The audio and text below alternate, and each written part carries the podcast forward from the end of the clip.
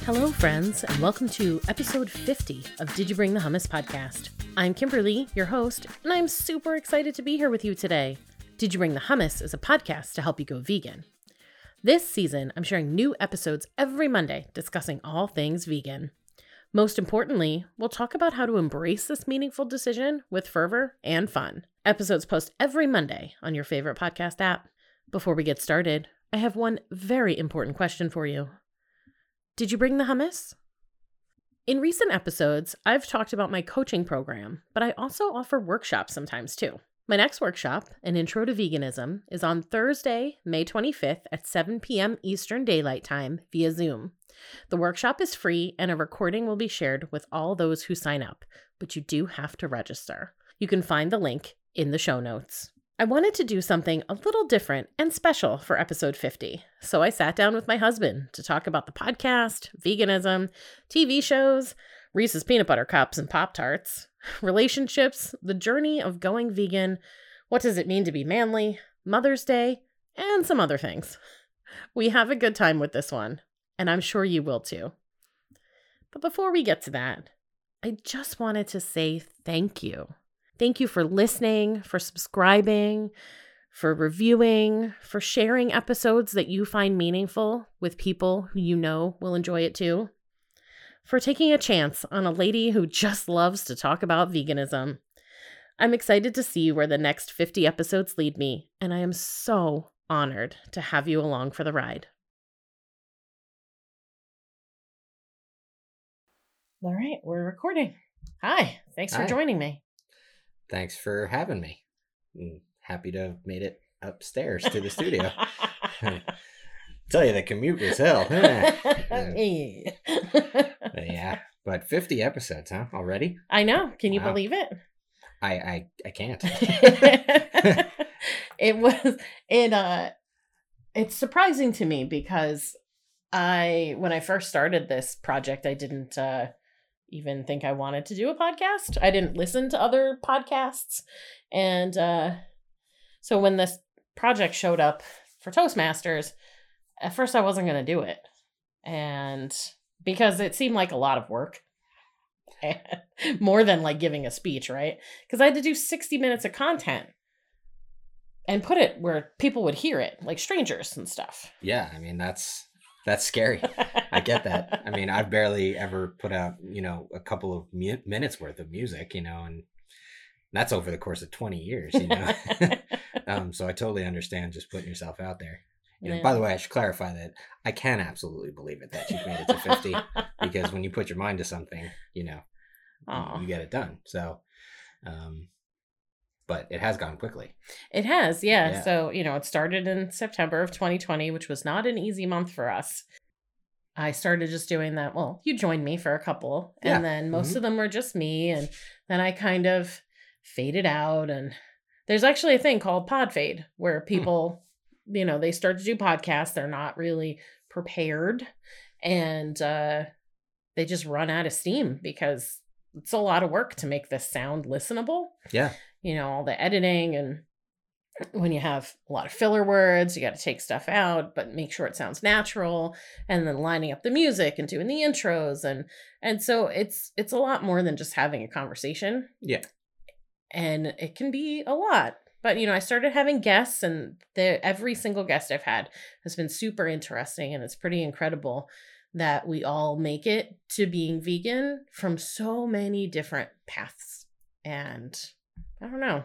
It's just pretty awesome. And they're all really interesting stories about how people, you know, get there. And I think that's part of why, you know, you don't really ever run out of things to talk about because mm-hmm. everyone's story is so different. And also I think, you know, something that, um, you know, I can vouch for knowing you behind the scenes um, is that, you know, the person you are in your podcast is the person you are, you know, so the enthusiasm that you have for, uh, you know, this topic, you know, the topic of veganism, but the, you know, the smaller stories that go into, you know, everyone's vegan journey, um, truly are interesting to you and you really want to talk to people. You love talking to people, you mm-hmm. know? So for you, I don't, I, I don't think pod fade, you know, will ever be a thing because it's just something that you truly love doing. And, you know, it, it's, e- it, I, I, it's not easy, but it's, you know, it comes easy to you yeah. because you just love talking to people and you love having those conversations. I do. I love talking to people and I love talking about veganism. Mm-hmm. So any chance I get, and then, you know, there's so many people doing really incredible things in the vegan vegan movement. And even people who think that they aren't activists or don't identify as activists, like we're all, this is my activism. This is part of it. Having a podcast that people hopefully will find and be like, huh, that sounds interesting mm. and listen. And maybe they'll hear a story that inspires them and yeah. then they'll join and yeah. they'll be vegan too. Join like it's some club, but I mean, it's the coolest club. Yeah. It's a family of sorts. It feels like, you yeah. know, or, you know, it, it certainly feels like a community. And, uh, and I think for anybody listening, that's just trying to go vegan or, you know, they are vegan, but maybe they don't feel like they're important. Like just being vegan is extremely important, mm-hmm. you know, so you absolutely matter. Every single person that makes that decision is doing something important every single day. Yeah. You know, so people shouldn't forget that, you know, it's, it's sure. not, it's not just about, you know, the food you eat and, and, you know, the, the more broadly discussed mm-hmm. parts of veganism. It's everything. It goes into every decision you make, you know, yeah. down to when I see a bug in my house, you know, I'm, I'm picking it up and I'm bringing it outside. I'm yeah. not, you know, I'm not just going to swat it, you right. know, or anything. And it's little stuff like that. It's not just the fact that I don't eat hamburgers, mm-hmm. you know, um, it's the clothes we buy. It's, it's our, and, and I know even for me, like, and I'm sure I know the same is true for you, but even the way that I, I see other people now is different too. Just, you know, through all the years of having these kinds of issues be more at the forefront mm-hmm. of your mind, you, you kind of start seeing the world differently. Yeah. And that includes people too, you know? And so wherever you are in your journey, however you think you're, however big you think your impact is, it it is big. Yeah. So yeah, I agree.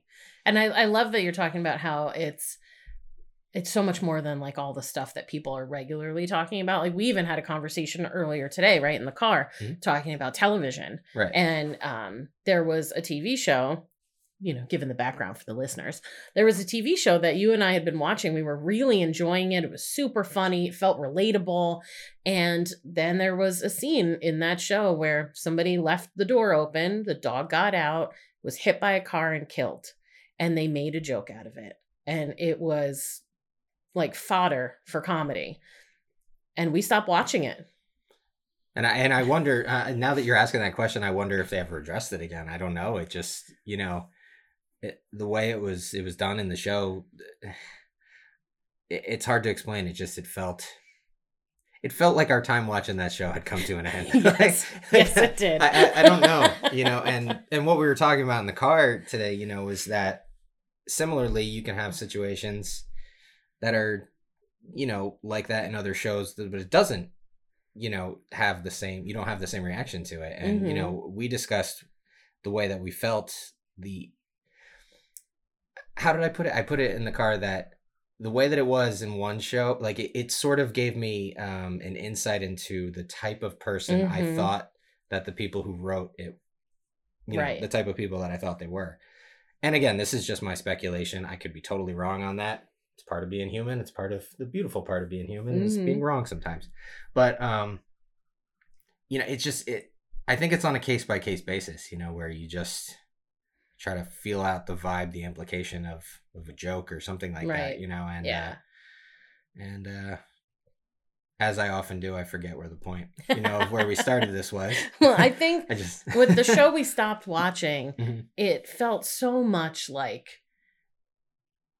the dog was just like a thing, almost like in shows where a kid breaks a, a, a vase, a vase, that's like important to somebody. Mm-hmm. And in the moment, you're like, oh no. And then it's like, eh, it's just a vase, like whatever. And right. it felt very much like that was the thing with the dog. Like, oh yeah. shit, the dog got out.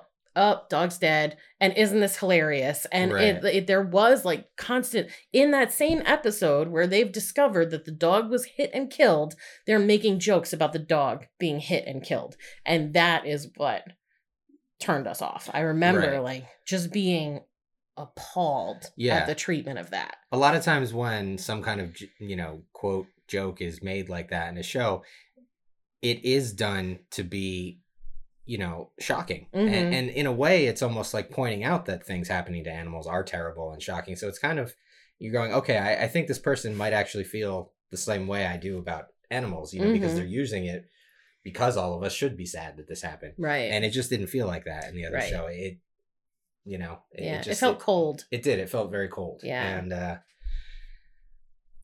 you know, it yeah. just, um, well, there's plenty of T V out there, so that's true. We yeah. found we found things to replace that yeah. show with, mm-hmm. and we haven't missed it. Yeah, that's true. Yeah. yeah, yeah. I don't know. It's just um, it's one of the reasons why I always say that I think veganism is not just the best thing I've ever done; it's the most meaningful and the most powerful thing mm-hmm. I've ever done, because it literally is like every decision and and micro decision and macro decision I make in my life is completely around that. Mm-hmm. And and you know, that was something else that we talked about earlier, was that because that is like the basis of my values and who I am, when uh, when I discover that something is not, it's either no longer in alignment with who I am and those values, or it has become, or mm-hmm. I've, I've now, I'm now aware that it's out of alignment, that I can just be like, all right, we're done. Yeah. I'll find a new product. I'll find a new T V show. I'll find a new company to buy X Y Z from. Mm-hmm. It's, it really is so easy for me to just be like, oh. And and part of it, I think, too, is that there are a lot more options out there now. Yeah. So it's much easier to just switch a brand now and, and go with something else, you know, if you find out information that makes you want to do something different. But that's also part of, you know, like, even if there aren't a ton of more options, that's, I mean, it's part of what you're deciding to do. Yeah. You know, it, it comes with the sacrifice, you know, it is a sacrifice. Yeah. And um, maybe not the, the greatest sacrifice ever, especially nowadays with all the, the different options that are out there. You know, maybe the social sacrifice might even be more of a big thing, because mm-hmm. I know that there's a lot of feelings tied around how people think other right. people will see them. I know certainly me as a man, especially, like, felt that way when I first went vegan. Mm-hmm. Um, but, uh, but you know, you're, you're giving something up, and sometimes it sucks to give things up, you know? Yeah. If it's something you loved and you find out that there's something not good about it, then mm-hmm. it's life, you know? yeah. Yeah. And yeah, sometimes you just don't, you just can't have that thing anymore. Right. Like, um, I'll use a really simple example. And I do want to get back to the whole manly thing and veganism. I mm-hmm. know we've had to talk about it before, but mm-hmm. I want to see how you're feeling about it these days. Mm-hmm. Uh, so for example, like, uh, one thing that I used to love before I went vegetarian even were Pop-Tarts. Mm. But all the good Pop-Tarts have frosting on them, especially the brown cinnamon ones, which were always my favorite. Mm-hmm. Like an old lady, or like right from the start. But anyway.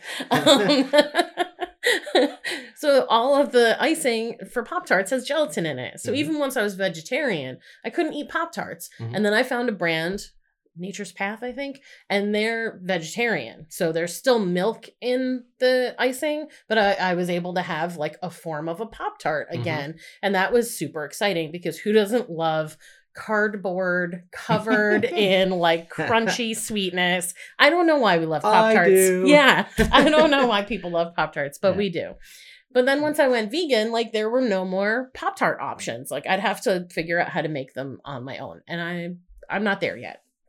But another thing, and this now there is an option, was like, remember all the Reese's Peanut Butter Cups I used to eat as a mm-hmm. vegetarian? Mm-hmm. I really love that, that combination. That we used to eat as... yeah, yeah, you ate yeah. a lot of them too. I, I, I enjoy myself a, a peanut butter cup. Well, I used to enjoy myself a peanut butter cup, I should say. The combo of peanut butter and chocolate is just pure perfection. Mm-hmm. And and even the cheap chocolate in a peanut butter cup, mm-hmm. still, I don't know, there's something about it. So anyway. Well, because I've, I, you know, I've had many vegan peanut butter cups since then. And I mean, nothing still tastes like a Reese's Peanut Butter Cup. Right. You know, so the nostalgia factor is always there. Exactly. But, uh, so the flavor, you yeah. can find really tasty vegan peanut butter oh, cups. Oh, way better. They're much right. better quality. Yeah. You know? Yeah. But yeah, they don't have that same mm-hmm. flavor. So you're missing the nostalgia factor. But so when I went vegan, no more Reese's Peanut Butter Cups. Mm-hmm.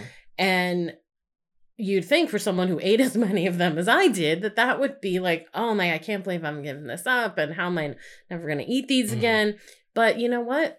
Here we are. I haven't had a Reese's Peanut Butter Cup since, and I'm okay. Yeah. I'm feeling now, her pulse right now. She's actually, she's fine. She's doing fine without the peanut butter cups. He is literally checking yep. my pulse. She's doing just fine.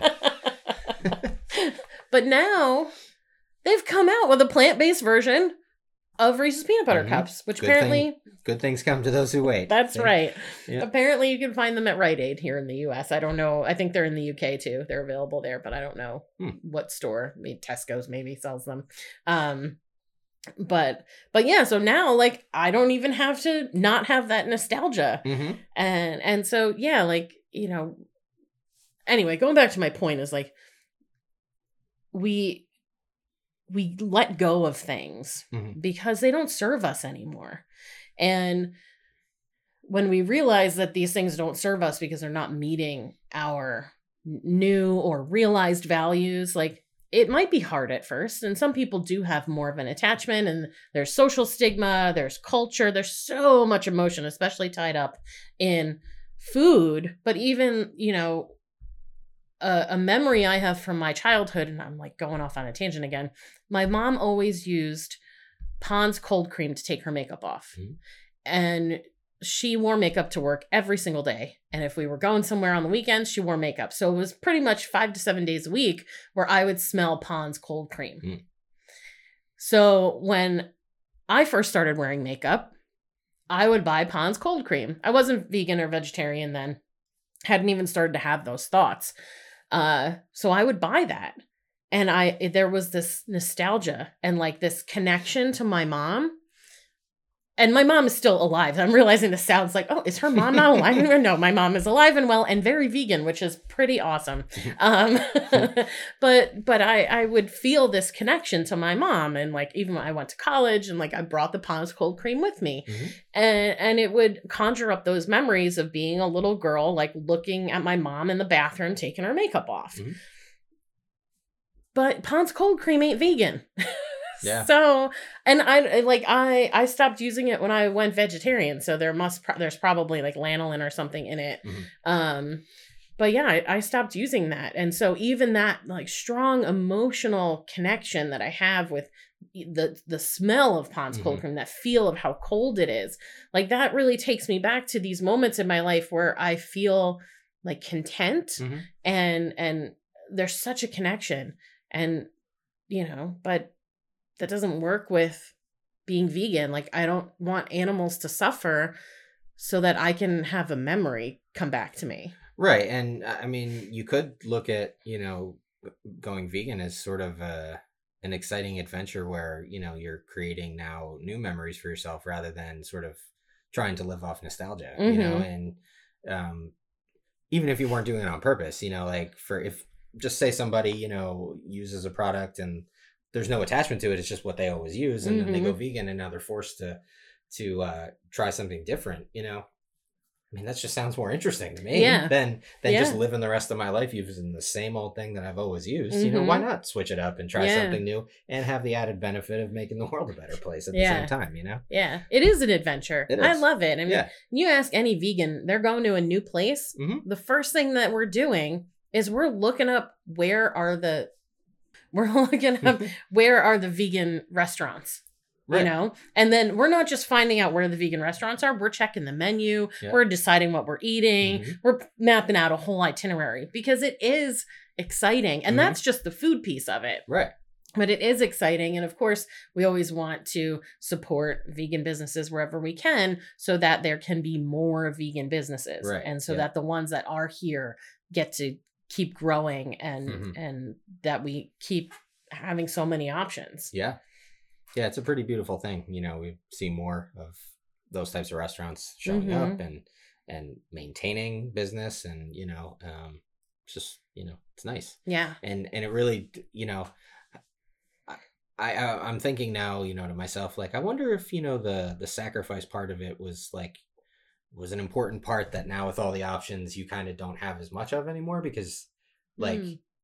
there's an alternative to almost anything now. Right. Um, so you could make the decision to go vegan and essentially tomorrow be able to eat almost all the same things. Yeah. You know, some of them might taste closer to what you're used to than others, but but you at this point you kind of have that option now. Mm-hmm. Um, so even this idea of there being much of a sacrifice, you know, to your own personal life, I think, like I was saying before, it, it would be more of maybe a social thing, depending yeah. on your, your cultural upbringing or mm-hmm. your family and, you know, friends. Yeah. Um, so. Yeah. No, that is that is great. Like if you're used to having, you know, bacon, egg and cheese on a bagel for breakfast, mm-hmm. a cheeseburger for lunch and like chicken fajitas for dinner, there's a vegan option for every single yeah. one of those things. Yep. So, so yeah, then it comes down to, are you in a family who's not interested in veganism mm-hmm. and now you're expected to make multiple meals? Mm-hmm. Are you dating someone who's who doesn't get it mm-hmm. and now there's like strain in the relationship? Or yeah, um, do you have kids that you're going to have to fight with about what they're eating? And right. Yeah. Yeah, so, not to mention when they're not with you, they're off at school or they're off, you know, at a friend's house and now you don't know what they're eating and mm-hmm. things like that. Yeah. Um, yeah. That's a lot. It can be. yeah. yeah. Yeah. But I mean, at, ultimately when you're, I think when you're looking at the big picture and mm-hmm. the reason for going vegan is about the animals and the amount of suffering in the world and not being right. part of that. I think that when you do remember to take that step back and think, why am I doing this? Mm-hmm. That makes it a lot easier to be like, you know what? It's fine. Like maybe this relationship was going to end anyway. Yep. Maybe m- me and my kids need to, you know, set some boundaries and they're going to learn something important. They're going to learn what it means to have something you that is meaningful to you mm-hmm. and to do it anyway, no matter what is getting in your way, no matter how life is hard. Right. Like that's a really important lesson for kids to learn. Yeah. You know, and hopefully they join you on your vegan journey. But even if they don't, like they'll see their parent who made a choice mm-hmm. uh, to, you know, to show up in the world differently and, and that they're doing it. Sometimes that might be all it takes for somebody, you know, to have that example or something, because like, I honestly believe that probably fifty percent of the people, I mean, that might be, you know, I'm just, I'm just, just making, pulling numbers I'm out. just pulling numbers out of, out of, out of air here. But, um, you know, I mean, fifty percent of the people out there that aren't vegan could literally just still not be going down that road because they haven't seen the right video, they haven't watched the right documentary, they haven't talked to the right people, you mm-hmm. know, and that could make the whole difference. If I had never met you, I probably never mm. would have gone that way because I hadn't seen enough. I hadn't read about it. I, I really just didn't know, yeah. you know, like, uh, like you kind of know, but you don't really know. Like, I think everybody that eats meat, like they know where it comes from, but I don't think they know everything that goes into it. Right. And that's the kind of stuff that became overwhelming as far as like, how can I continue to do that now that I know all this? You yeah. know, it's kind of like you can't unknow it once right. you know it. So um, it really, sometimes the difference between you and the person next to you is just that you've seen the right things and talked to the right people and mm-hmm. they just haven't seen it yet. Yeah. You know, I mean, there are always going to be people that it doesn't matter, mm-hmm. you know, um, but I think lack of information is a yeah, big I part think. of it. So, you know, going back to your example of uh, a parent, you know, at least just having that example in your life, I think gives somebody a greater chance of going vegan. Yeah. Know? Yeah. Eventually, you know, because right. I mean, you were, you've been vegan since, mm-hmm. you know, pretty much, or vegetarian, you know, ever since I've known you. Mm-hmm. And uh, it, uh, actually, yes, since I've known you, yeah. since the day we met. Yeah. And uh, I didn't go vegan right away. No. You know, um, took many years actually, mm-hmm. but the example you set is what kept me thinking about it all the time, mm. you know, because it, it was never, you, you you never preached to me about it or right. anything like that. You never forced it on me. You never, you know, made me feel badly for not choosing your way. You just set a good example and I caught up, you know? Um, yeah. So, yeah. I feel really lucky in that I was at least vegetarian before most of my serious relationships. Mm-hmm. As an adult, uh, because each time I was able to set that boundary of, right, okay, right, like right. I'm already, I'm vegetarian. I'm not cooking animals for you. And uh, so don't expect me to buy stuff at the grocery store. Don't expect me to cook you a mm-hmm. steak for dinner. And I, I set that. And, you know, there were some people where, you know, we would go out on a few dates and I would make that very clear. And that would be the last date. Mm. And, uh, and others were kind of like, all right, that's fine. You know, I'll cook for myself. It wasn't such a big deal. Um, but yeah, then, you know, by the time I met you, you know, we were friends first. Mm-hmm. And so I was really showing, like, there was no, you know how when you first start dating and you're kind of like, I got to show this person like my best features, mm-hmm. and I want them to know the the good me before mm-hmm. they get to know the real me. The job interview. And yeah, yeah, yeah. yeah. exactly. Yeah. But the resume, you. Yes, yeah. But because we were friends first, mm-hmm. that wasn't so much of a, a concern. Like, I knew that we had this connection. Yeah, and and we didn't think right at the beginning like, you know, we're going to end up married, you know? And, uh, and so I just was honest with you. Mm-hmm. And I, I, oh, I, I let, really like, I let myself be my full messy self with you. All of the, you know, if anything more so because we were so close and, you yeah. know, as friends, I wanted to confide in you. And when I had problems in my life, I told you about it. So, mm-hmm. so yeah, I knew that when we started dating that you wanted to date me. 'Cause, uh, you know, you had all the information at that point. So, you know. Yeah, that goes both ways. Yeah, yeah. yeah. Um, but yeah, and it was, you know, so I think that that from the vegan perspective, that I was, I was like really planting seeds. It, there wasn't a delay. Like, it started from the very beginning. Mm-hmm. Although even with, like I said, when I dated other people, I'd be like, look, I'm not doing this. And, and these are my boundaries and, and stuff. But I, I never really, I wasn't always like, hey, watch this documentary or, or, oh my God, I just saw this video and it like broke my heart and here's what it was. But like with you, I would just tell you that. Mm-hmm. Um, so, so like from the start, there were seeds being planted. Yeah. And I wasn't even really thinking like, huh, I could like marry this guy and maybe one day he'd be vegan. And, and it's really, I gotta say, it's really nice to be with someone who's vegan. Mm-hmm. Not having to explain everything. Right. Yeah. And that's even um, when it comes to like looking at, at different businesses to work with, or, you know, if I'm thinking about um, like from the business perspective, how do I build my podcast? How do I, how do I get my coaching out there and people to, to listen? Like, I'm not just going to go to any coach that does business coaching or does mm-hmm. podcast coaching, because I have to spend so much time explaining to them why the veganism piece is the piece, why it's so important, because right. they don't understand yeah, it. Yeah. So, you know, you work with a vegan coach, and because all of that is like, it doesn't have to be spoken. Yeah. And, and like we have, I mean, we, you and I had that level of connection anyway, where no matter what was going on, like we could kind of read each other and, mm-hmm. and even when we don't act as if we know what the other person mm-hmm. needs or wants, like we know we what they yeah. need yeah. or want. Um, and it's with the vegan piece, it's even more, you know, meaningful that right. like, I don't have to constantly remind you, mm-hmm.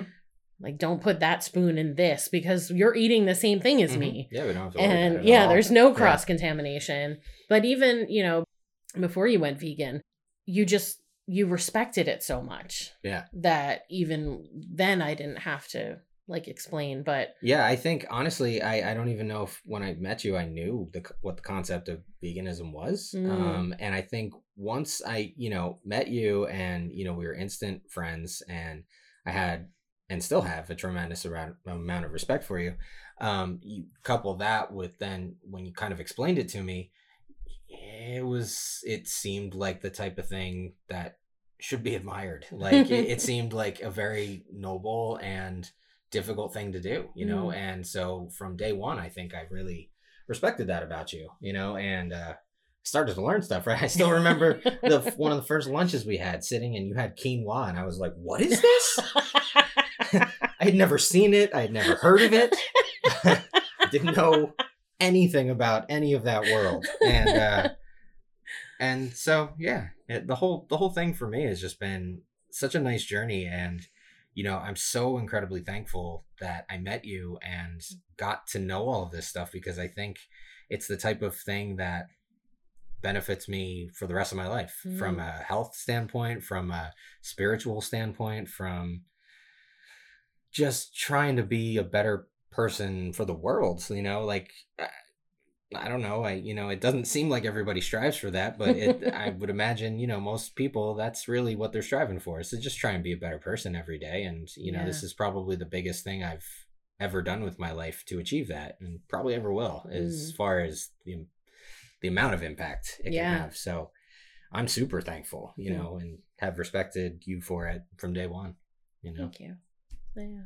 And, and I know now, to me, that just seemed like the obvious thing to do. It's an admirable thing she's doing. Now that I'm vegan and I know how people feel about it, I totally get that was not always the reaction you got. I didn't know that back then, you know, but I get it now. Yeah. Yeah. I've had, I've had people be angry about, mm-hmm. you know, what I'm doing. They, mm-hmm. and I think a lot of that anger really comes from the fact that they're not willing to face it, right? Yeah. What they're contributing to it. You know, when, when you start to tell someone about the suffering mm-hmm. involved in, in raising animals for food, like they're just, they know that they're part of it, or they try to convince themselves they're not by saying things like, I only eat free range, I only eat organic, grass fed, like these things mean anything, you right. know, as far as the suffering goes. And, uh, and, or, and unfortunately that's one of those things too. I think a lot of people don't, don't know, yeah. you know, like it's just, you know, or it, it is, it's not for the animals, it's for people mm-hmm. you know, to feel better. Right. And so, yep. yeah, I'm sorry. No, no, off. That's fine. Yeah. Um, But, you know, you said something earlier that I want to go back to about this whole idea of like veganism not being manly hmm. and and how how'd you feel about it before? And I know we've talked about it, but I think it's okay for us to talk about it again. Like, how'd you feel about it then? And mm-hmm. how do you feel about it now? Yeah, it's uh, it's definitely different. Um, when I when I first went vegan, I, I was, you know, nervous, I guess, about mm. it in some ways, you know. um I'm not a confrontational person really at all, and uh and I, I literally thought like fights were going to be breaking out because I was ordering tofu out in public or something like that. Um you know, come to find out, obviously that's not a uh that's not the reality of things. um for for those of you who don't know me, which is presumably everybody listening, um I'm a bit of a worrier, and sometimes uh, overly so so anyway. Um but I think, you know, one thing that's changed is, I mean, number one, I've gotten older, and for lack of a better term, I give less of a shit about what people think about me. But also, you know, it, the world's going more that way. Um and I don't know, I'm I'm just I'm I'm proud to be that now. mm. You know, it it's different. You know, I, I was still proud to make the decision back when I did it, but I still cared a lot about what the world thought about it. And now I care more about what it's doing for the world, you know, and, and when you think about it that way, then I never, I never regret it. You know, it, yeah. if anything, it's made me come out of my shell more, because now I do walk out into the world every day, not being exactly like everybody else, you know, mm. and I'm, you know, pretty boring dude, you know, like the, everything else about me doesn't really differentiate me much. The world is kind of a just plain place, you know, as far as everything else. So that's, it's something about me though, that is, that I'm super proud of. And, you know, and I think that helps a lot now. Um, you know, and you get people on the internet that make fun of people, and they think they're like calling people a soy boy. It's like, you're damn right I'm a soy boy. I love tofu. Stuff like that, you know. um I think people think they're being hurtful, but a lot of times it just shows their own ignorance about things. Yeah, you know, as if as if eating meat is somehow tied with masculinity. Right, it's just the silliest concept. uh I, I don't know where I, I mean we're this is probably a whole other Ken Burns series that we would need to discover the the origins of where masculinity came from, you know. But um how it got tied to that and how the concept of being kind is not manly. Like, I, I, I don't know. Yeah. I guess I'm lucky that I came from a family where, you know, my dad was a pretty compassionate, you know, guy that was still is, mm-hmm. um, not afraid to show his feelings, you know, and, and everyone in my family is kind of like that too. And so I don't know. I, I just, I guess I had good role models that way. Yeah. You know? Um, plus, even if I wanted to keep my emotions to myself, it's not happening. No. So. But yeah, I think there's this idea that like to be manly or or masculine is like you got to kill stuff and and like through hunting and fishing, or you know, I guess you you grill steaks and and I don't know, chug beer while you're doing it. Like how any of that makes you strong, or because right. that like when you think about how how what are they trying to convey here, and mm-hmm. there it seems like they're trying to convey this like idea of strength and mm-hmm. power, and like so I mean if you need other beings to suffer so that you can feel strong and powerful, mm-hmm.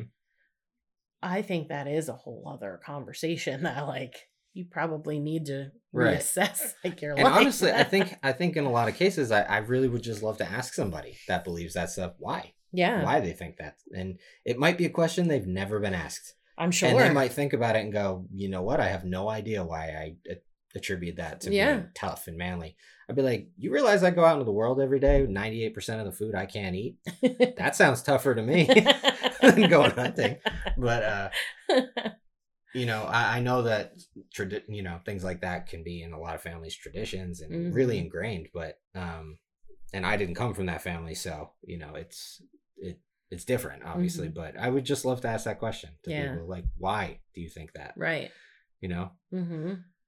Yeah. I think it's what, as you're saying that it's, it's a question that I've wanted to ask, not so much anymore, but when I was younger and very staunchly atheist, uh people who are religious, mm-hmm. e- even the ones who aren't like in your face religious, just like they you know they they they get married they get married in a church, they have kids, all the kids get baptized. I'm using you know Christianity as as kind of just the example here, and then they they do all the little things within mm-hmm. that, and then they grow and they get married and they get married in a church, and the whole cycle starts over again. Mm-hmm. uh and when you die, there's like a whole religious thing happening at the funeral. Like, I wonder how many of those people go, why do I do this? Mm. Like, do they go to church and do all the rituals and stuff related to that religion because it brings them something? Or yeah. do they do it because they've never even thought about what would life like be like without this? Right. Or what if this isn't the right one for me? What if there's another religion out there that actually suits me and what I need out of life, what I'm looking for out of life better? Yeah.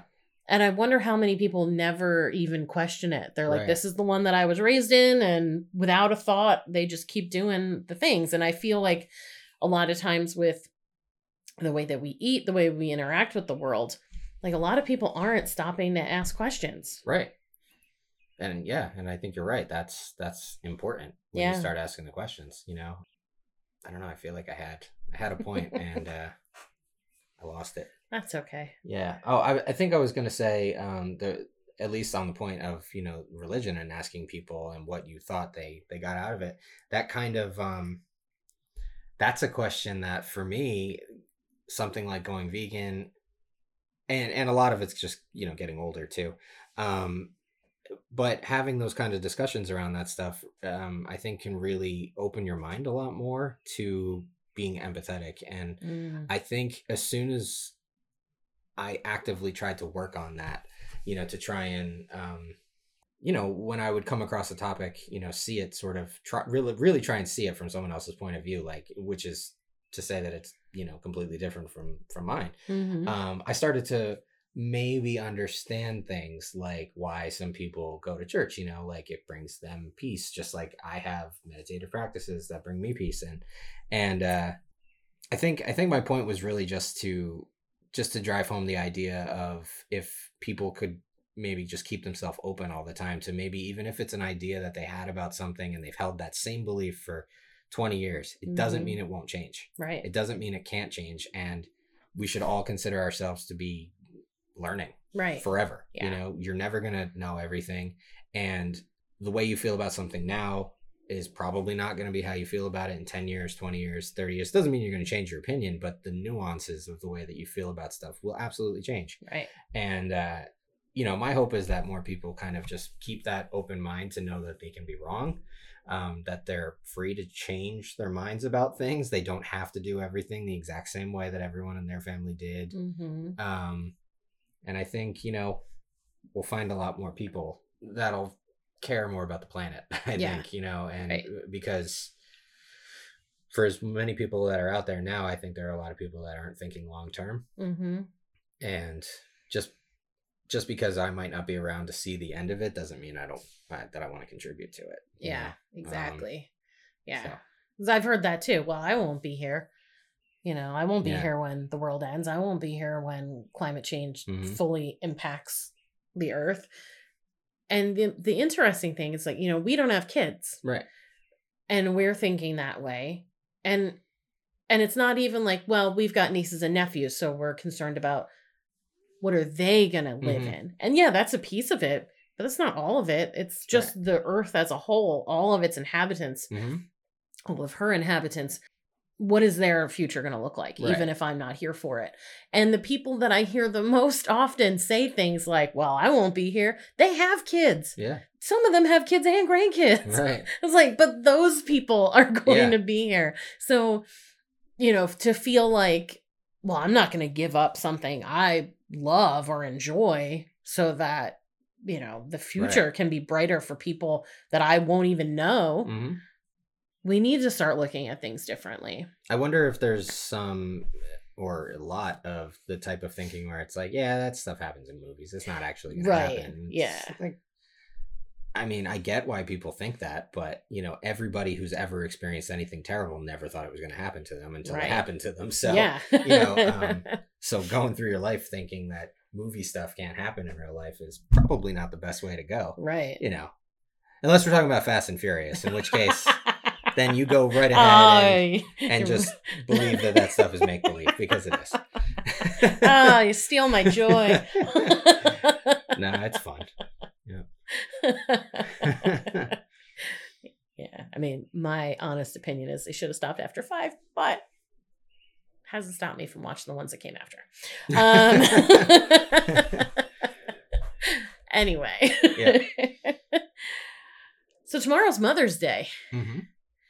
And uh, I always feel like, how do I want to put this? I did an episode last year about Mother's Day. Mm-hmm. And so I wasn't going to do a whole episode, but we're going to touch on it here a little bit.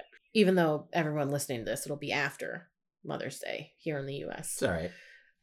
There are mothers all over the world mm-hmm. who are forced into having babies. And then... are immediate those babies are immediately taken from them, and so that their milk can be used for humans. And yeah, you know, cows obviously, but people drink goat milk too, so it's mm-hmm. it's not just cows.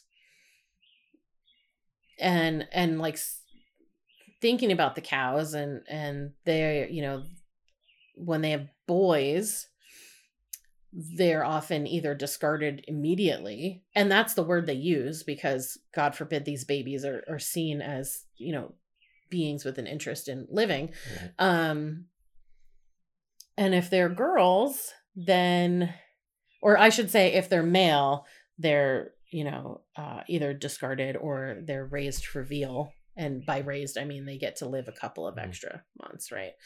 And if they're female, then they go through the same process that their mothers just have. Even not being a mother of a human who who I've birthed, you know, even without having that connection, it destroys me mm. to see that bond and then to watch that mother suffer as their baby is taken, and to watch that baby suffer as they don't know where their mother is gone. Right. I've talked to enough people who are vegan and parents and who have had that moment. And, and for anyone who would like to hear from a parent directly, you know, please check out my interview with Brigitte Gemme and with author M C Ronen, as well as with Adam Sobel, where they all talk about that moment when their baby, their baby was born, and they made that connection of, what if someone took my baby? Mm-hmm. And, you know, from, from M C Ronen and, and Brigitte Gemme's perspective, what if they took my baby and then took my milk and used my body to, to feed another species? And then from Adam's perspective, the thought of, yes, the baby being taken, but also the suffering his wife would endure because mm. she was producing milk, and, and this connection that we all feel. And it doesn't matter that cows and, and goats and, and pigs and chickens and, and all of them don't use the words we use, mm. but we see anguish in their faces and we hear the pain yeah. in their cries. Anybody who even has a dog, you know, you know when your dog's happy or when your dog's not happy, right? You know, like, yeah, and they don't, they're not using words, but you know, mm-hmm. it's the same with cows, you know, and yeah. yeah, and you can watch videos from sanctuaries of the cows who have been rescued from those environments, and to watch them play in the grass, mm-hmm. you give them a ball and yeah. they like kick it around just like a dog does. I think everybody and... should have to just meet a cow and spend some time with a cow. I think it would change a lot of minds. I think so. Cows too. Are wonderful. They really They're are beautiful creatures. Yeah, they are. I I love them. They uh, you know, this a story of a downed cow is what started my yeah. my vegetarian path, and yeah. I think if I had taken the time to really understand the dairy industry back then, like I think I I would have gone vegan sooner. Yeah. Um. And you know, I've I've talked about it too, where I was, you know, I was I was young and trying to figure out myself, and and I was dating and trying to just like, who am I and how do I want to be in the world and who am I gonna take on the world with, mm-hmm. and and so I kind of let that get in the way, and I stayed vegetarian for a lot longer, mm-hmm.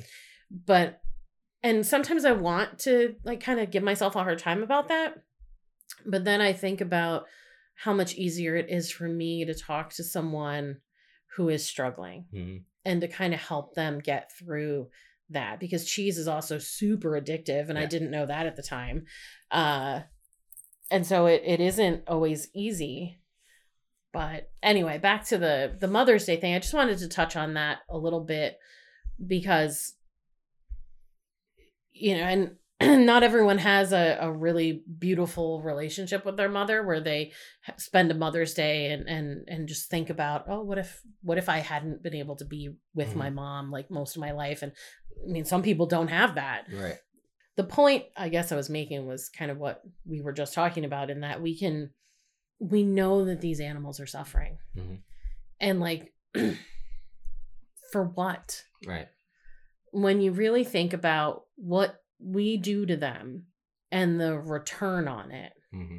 for a few moments of pleasure on your tongue, for people who enjoy eating it. Right. I mean, right. like I, I've said, in, in anytime I've talked about my journey, like, I was not eating vegetables before I went vegetarian. I was yeah, eating cheeseburgers like nobody's business, and, and, you know, things like that, because I, I thought, oh, this is good. I like this. And it's not a vegetable, so I'm going to eat it. but, but now, like, it's like, you can't unknow things. And I guess where I still have, I have compassion for and struggle with people who know the things and still do it anyway. Yeah. So I guess that's. I guess I'm somewhere in between, because I was sort of one of those people, mm-hmm. you know, um, and I don't really know how I can explain it, you know, um, despite having the information, it just, it still, at least for me, it took a little while to really click. Mm. I, I don't know. I think it might have been a lack of sort of trying to see from their perspective. Mm. I, I think that might be what finally did it, you know, okay. like in the, in the, or even, I mean, you know, in the instance you were just talking about, you know, with, with the babies being, you know, taken from their mothers, like, you know, I mean, again, I don't have, you know, my own children, but I mean, even, even if someone came in and took a cat, right. I mean, so I can't even imagine if it was, you know, if I was a mother and that was my child, you know, like, I mean, I would be completely shattered yeah. by just even one of the cats being taken. So right. I can't even, I can't even imagine mm-hmm. what a mother would experience. Um, yeah. Yeah. So it's important to remember, you know, there are mothers impacted, mm-hmm. you know, and, yeah. through that industry and, you know, and uh, you should remember them too on Mother's Day. You know? Yeah. Mm-hmm. Yeah. That's, that's really beautiful. And mm-hmm. so let's, let's make sure we do that tomorrow. Yeah. Yeah. Hmm. Yeah, so maybe for any listeners who aren't yet vegan, maybe consider that. Even if you have a complicated relationship with a mother in your life. I think we all know that connection. Yeah. On some level. Yeah. Whether it's with a family member, a friend, or I think everybody mm-hmm. has, I mean, most of us, I should say, you know, but... Yeah. um Yeah, I don't think you have to be a mom or have a good relationship, you know, right? Yeah. With your mom. I, I think I think we all know what it would be like to to lose, have somebody really important taken from us, you know. Mm-hmm. Um, yeah. So maybe yeah. when you listen to this, if you feel so called, and I hope that you do, maybe start your vegan journey in honor of all of the mothers who are suffering in yeah. the food industry. At the very least, maybe just read about it some more. Yeah. You know, like start learning. Yeah. Um, you can start your vegan journey by, you know, we all start somewhere, and sometimes you, you do start where you, you learn some things first. Mm-hmm. Like for me, I read that magazine and I was a vegetarian immediately. Yeah. The emotion kicked in for you right away. It for did. me, I had a, I, I guess I was storing the information first. Maybe didn't want to accept that yet. You know, had a lot of that. Well, you're very different than that way. You know, you are very much who you are, and you, and you've always been like that. Mm-hmm. So for me, I, I, I still wanted to hide, I think, a little bit, you know, yeah. um, and I wasn't ready to do it yet. But once the emotion kicked in, then, mm-hmm. then yeah, for sure. Yeah. I, I think it's hard to ignore at that point. And once I, once I did it, so, you know, the story, just quickly, and you can listen on other episodes where I talk about it. But, you know, I, I got this magazine in the mail. I had eaten Burger King for dinner. Mm-hmm. And I got this magazine in the mail, and I read it cover to cover. I still don't know why it came to me. It was addressed to me. It was in my mailbox. I never filled out anything from PETA before that. But this magazine showed up because it was supposed to. Mm-hmm. And I read it, and that story of the down cow just... hurt me so much. I was up sick that whole night, upset thinking about not just the meal I just had, but every meal I'd eaten before that. And uh, I had no idea what I was going to eat the next day when I woke up. Yeah. No idea. There were a couple of suggestions in the in the magazine, but it wasn't anything I already had at home. Nobody in my house was vegetarian, let alone vegan. Mm-hmm. And uh So yeah, I just, I got up, and the next day I had to go buy some, I think I started off with, with, I started off with soy milk. I hated it. I found coconut milk. Now I'm back, and I love soy. It's my absolute favorite. Would've we keep so- a lot of oat milk in the house now, but I love soy milk. Would have been something if you started with hummus.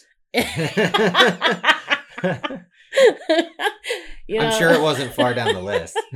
Hummus actually only came about probably... like seven, eight years into my vegan journey, my oh, vegetarian wow, okay. journey. Yeah. yeah. Um, but, but yeah, you know, I was, I was vegetarian and still eating cheese, and I had no idea what to eat, no idea what to cook. I didn't know how to cook. Uh, so, so it was a lot of pasta, 'cause I could boil water mm-hmm. for the most part. Um, for the listeners, she's an amazing cook now. Thank you. Yeah. A lot of practice. Yes. A lot of learning. And it shows. Yep. But yeah, I was eating just, you know, well, and I, I did, I bought lots of books. I mm-hmm. bought, um, I think the first, one of the first books I bought was, I think it was Intro to Veganism by Brenda Brenda Davis, who's a nutritionist and a registered dietitian. Mm-hmm. Um, and that kind of, that was one of the first books that I read to f- figure out what, what the hell am I going to eat now? Right. Um, everything that I ate, I can't have anymore. And, and then my language developed to be like, everything I used to eat, I won't have anymore. Yeah. And so that's the approach now. Yeah. I choose um, not to. Exactly. Yep. Because mm-hmm. saying that you can't is so restrictive, and it's also not true. Yeah. You can eat whatever you want. You just don't want to eat that because right. it's not in alignment with what you're doing. Right. Yeah. um, but yeah, so I, I did the learning while going vegetarian, mm-hmm. and, and I was lucky enough that, you know, I was young. I still lived at home with my parents. I didn't have a lot of bills. So like I was able to replace a lot of the animal products I had in my life. I, I right. was, you know, my mom wasn't vegan yet. So she took, we wore the same size shoes. She took a lot of my shoes. I was able to donate stuff, um, handbags, which I was never like a big like handbag person. I didn't collect things like that. Um, but I was able to find, you know, vegan versions. And, and, and that's the interesting thing, is that from the very start, everything else in my life was vegan, mm-hmm. except for the fucking cheese. Yeah. Because I used products that were not tested on animals and didn't have any animal products in them. I always read labels, made sure of that. I never bought leather shoes again. Never bought a leather handbag after that. Uh, you know, I would never have gone to the circus or SeaWorld, or like everything else in my life yeah. was fully aligned with veganism except for the cheese. This is a country that runs on cheese. It really so.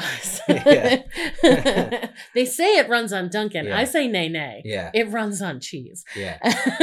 Yeah, because I, uh, before I went vegan, I, I was vegetarian, but it was definitely probably closer to a cheesetarian, because that's basically everything I ate still had cheese on it. Yeah. You know? um, oddly enough, though, wasn't a big deal for me once I did go vegan. Mm-hmm. Now that I'm thinking about it, yeah. you would think it would have been a bigger deal, but... Um, I guess when you're ready for it, you're ready for it. You know? Yeah. This has been fun. It has. Yeah. Yeah. Yeah. I don't know. You got anything else? I don't think so. I think uh, maybe I'll yeah, save some things for another episode in the future. You know? That sounds like a good plan. I'll yeah. Come back and do episode one hundred with you. Oh, there we go. There we I go. would love that. Yep. Yeah. Mm-hmm. Yeah. So it'd be waiting a while, but... Not as long I could pop as in before. For seventy-five. There we I go. Know, there yes. Go. Yeah. Though these episodes going up every every week. I'll you see know? you next week. But really, thank you. I know, like you said, the, the commute here all the way up the stairs was yeah, was, was a lot. Um, but uh, but yeah, I know we don't we don't do this yeah. a lot. We have all of these conversations, right? We just don't record. We them. don't record. Yep. Yeah. But yeah, basically what you just heard is how we talk to each other. At yeah. All, so. Yep. Yeah, yep. We do. We have these conversations mm-hmm. and I love it. And I'm so yeah. thankful that we are on the same page that way, and mm-hmm. that we, we get to have these conversations. And, you know, we still challenge each other though. We do. For as much as we like everything exactly the same, pretty much, we, we do still challenge each other. Yeah. You know, it's, it's, it's good. Yeah. You know, and it's organic too. It doesn't right. feel, which I mean, for me, you know, is is a difficult thing. When you were talking before about how you just jumped right into it, and, right? And I was like, actually, that makes total sense now, because you are a just jump right into it kind of person, and I am absolutely. A, I need all the facts. I need a plan. I need everything to be set up before I do something. So that makes sense. That also explains. So, listeners, uh, J P and I have been trying to trying to eat more healthfully.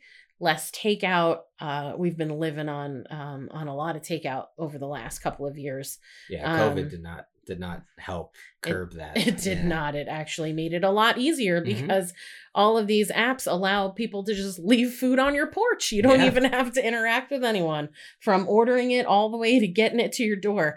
And uh, DoorDash. And- no. yeah, and, and so it has. Uh, it's really. Made that so much easier, and it makes it a lot easier to make excuses like, oh well, I'm so busy with the podcast, and like I don't really have time to make dinner. But anyway, the point of the story is that this also speaks to how we are different that way, because mm-hmm. you tell me constantly, I need a plan. Mm-hmm. Where's the meal plan of mm-hmm. what I'm going to eat, breakfast, lunch, and dinner for the next week? Yeah. And I'm just like, I got it. We'll do it.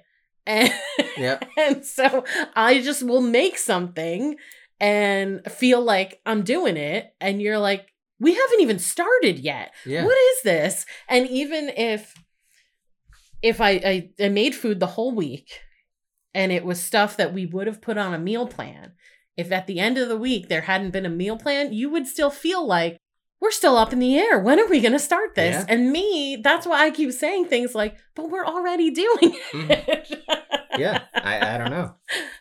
I don't, I don't like to freestyle jam when I play guitar. I, I, I want, I want to know how to play the song and I want to play the song. I guess I'm like that in every area of my life a little bit. Yeah, yeah. That's true. Cause you, you're right. You don't just like, yeah. When you're noodling, there's still a, like a purpose. There's if I no sit just down like... to write a song, then I then it's like I give myself permission to just riff and try mm. things. But if I go to hang out with some other musicians and they're like, "Oh, just come, we'll play like a simple beat and you can just jam," I'll be like, "No, thank you. That's too much pressure. I can't handle it."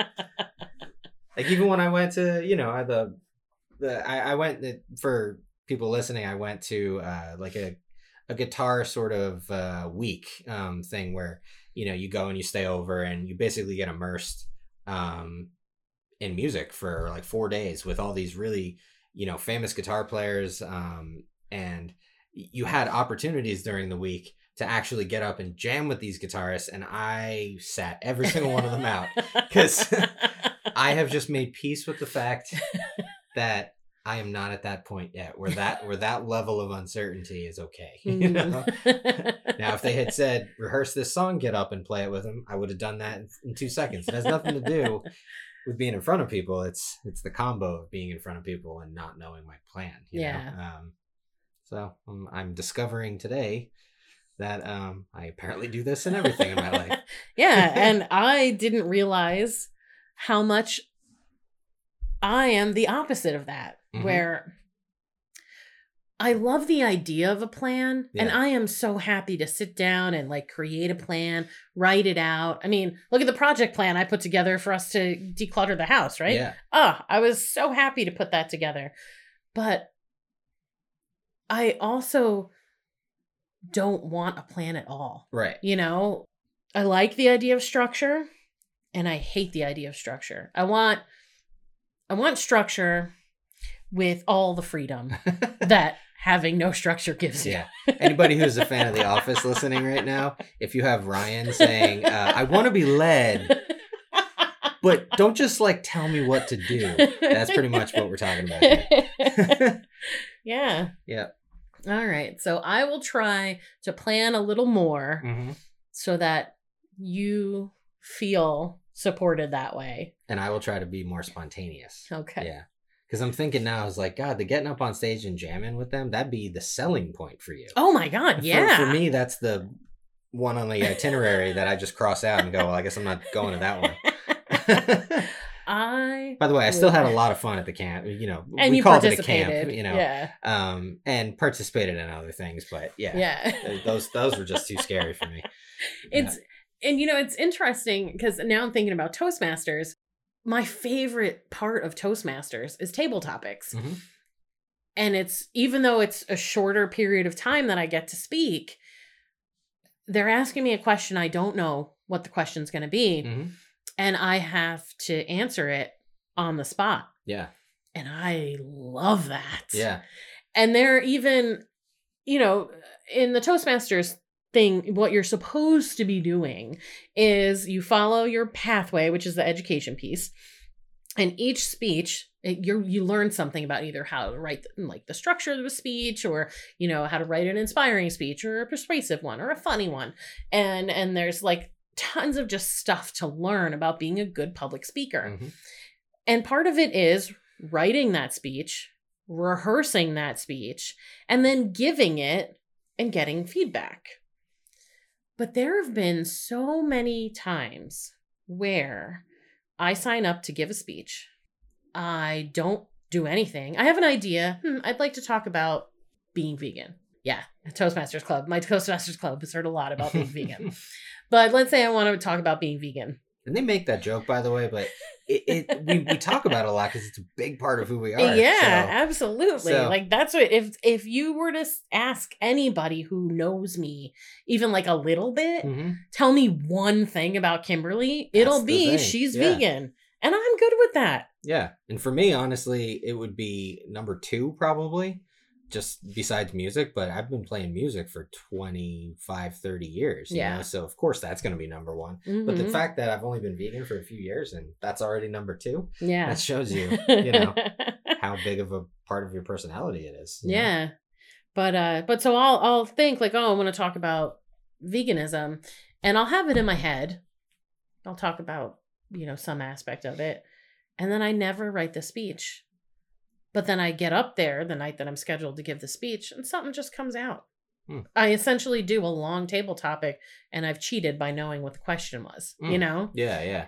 And I live for that. And oh my God, the idea of being a musician, oh, in another life, I you know, hope that, that I learn an instrument or learn how to sing because I don't, I don't think there's much else in life that would fill me more. Hmm.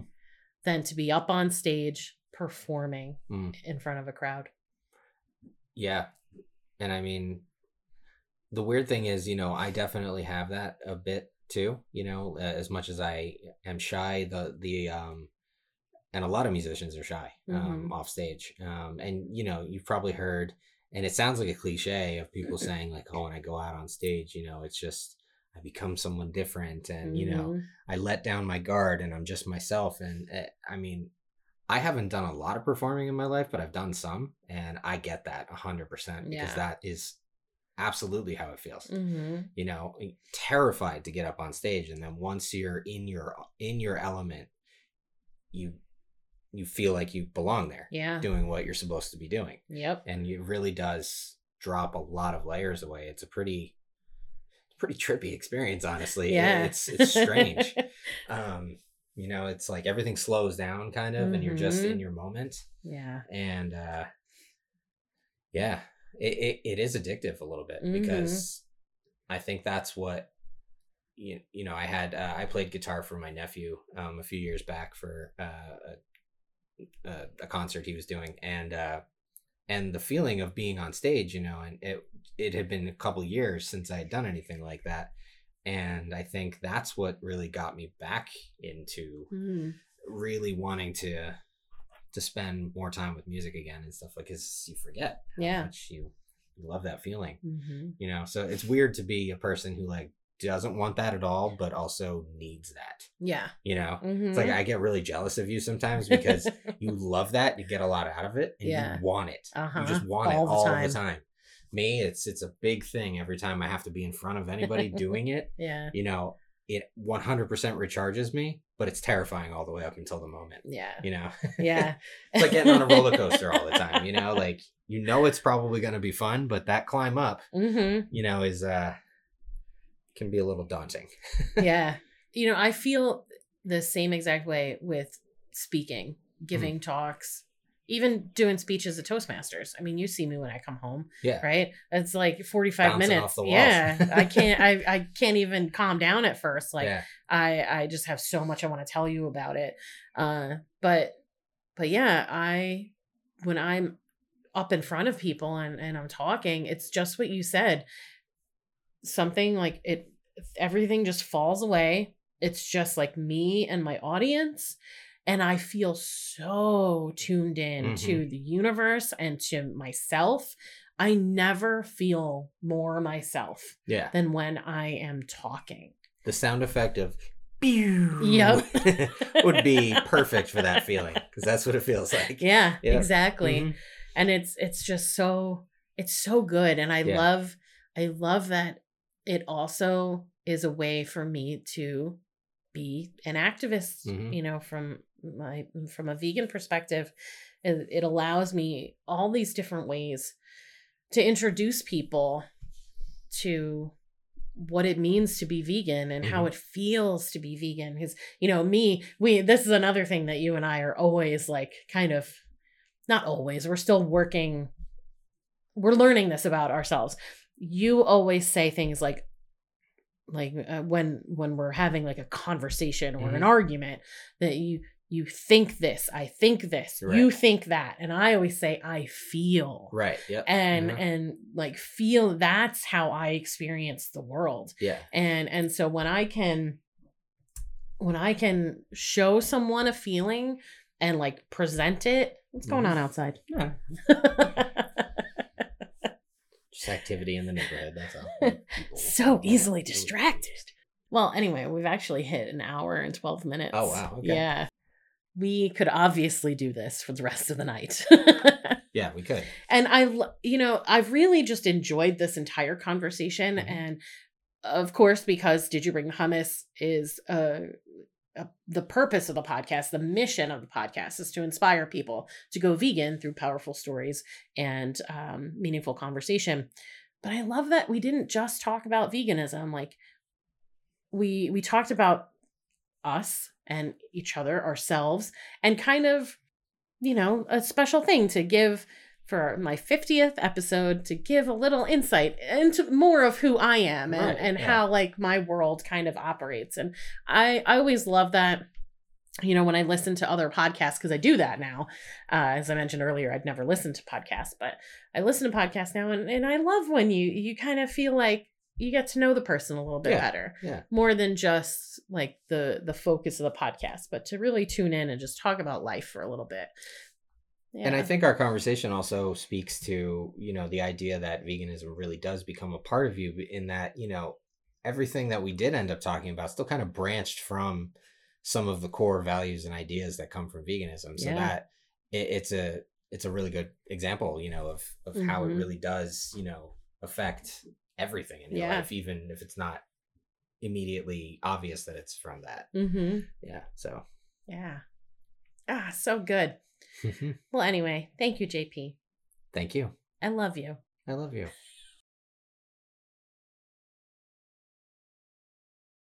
So, there you have it.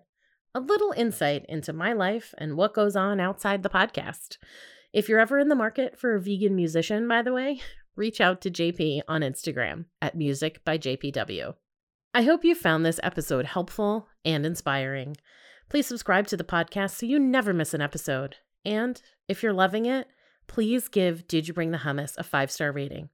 And while you're there, why don't you leave a review? It's an easy way to keep supporting the show. Be sure to share these episodes with your friends. If you're finding something good here, they will too. Follow me on Facebook and Instagram at Did You Bring the Hummus, and visit my website, did you bring the hummus dot com, for more information about me, updates on what I'm working on, new podcast episodes, and all things vegan. Finally, I would love to hear from you. What do you need help with? Is there a topic you want to hear covered on a future episode? D M me on Instagram or send me an email at did you bring the hummus at gmail dot com. Here's to another fifty. Thanks for listening.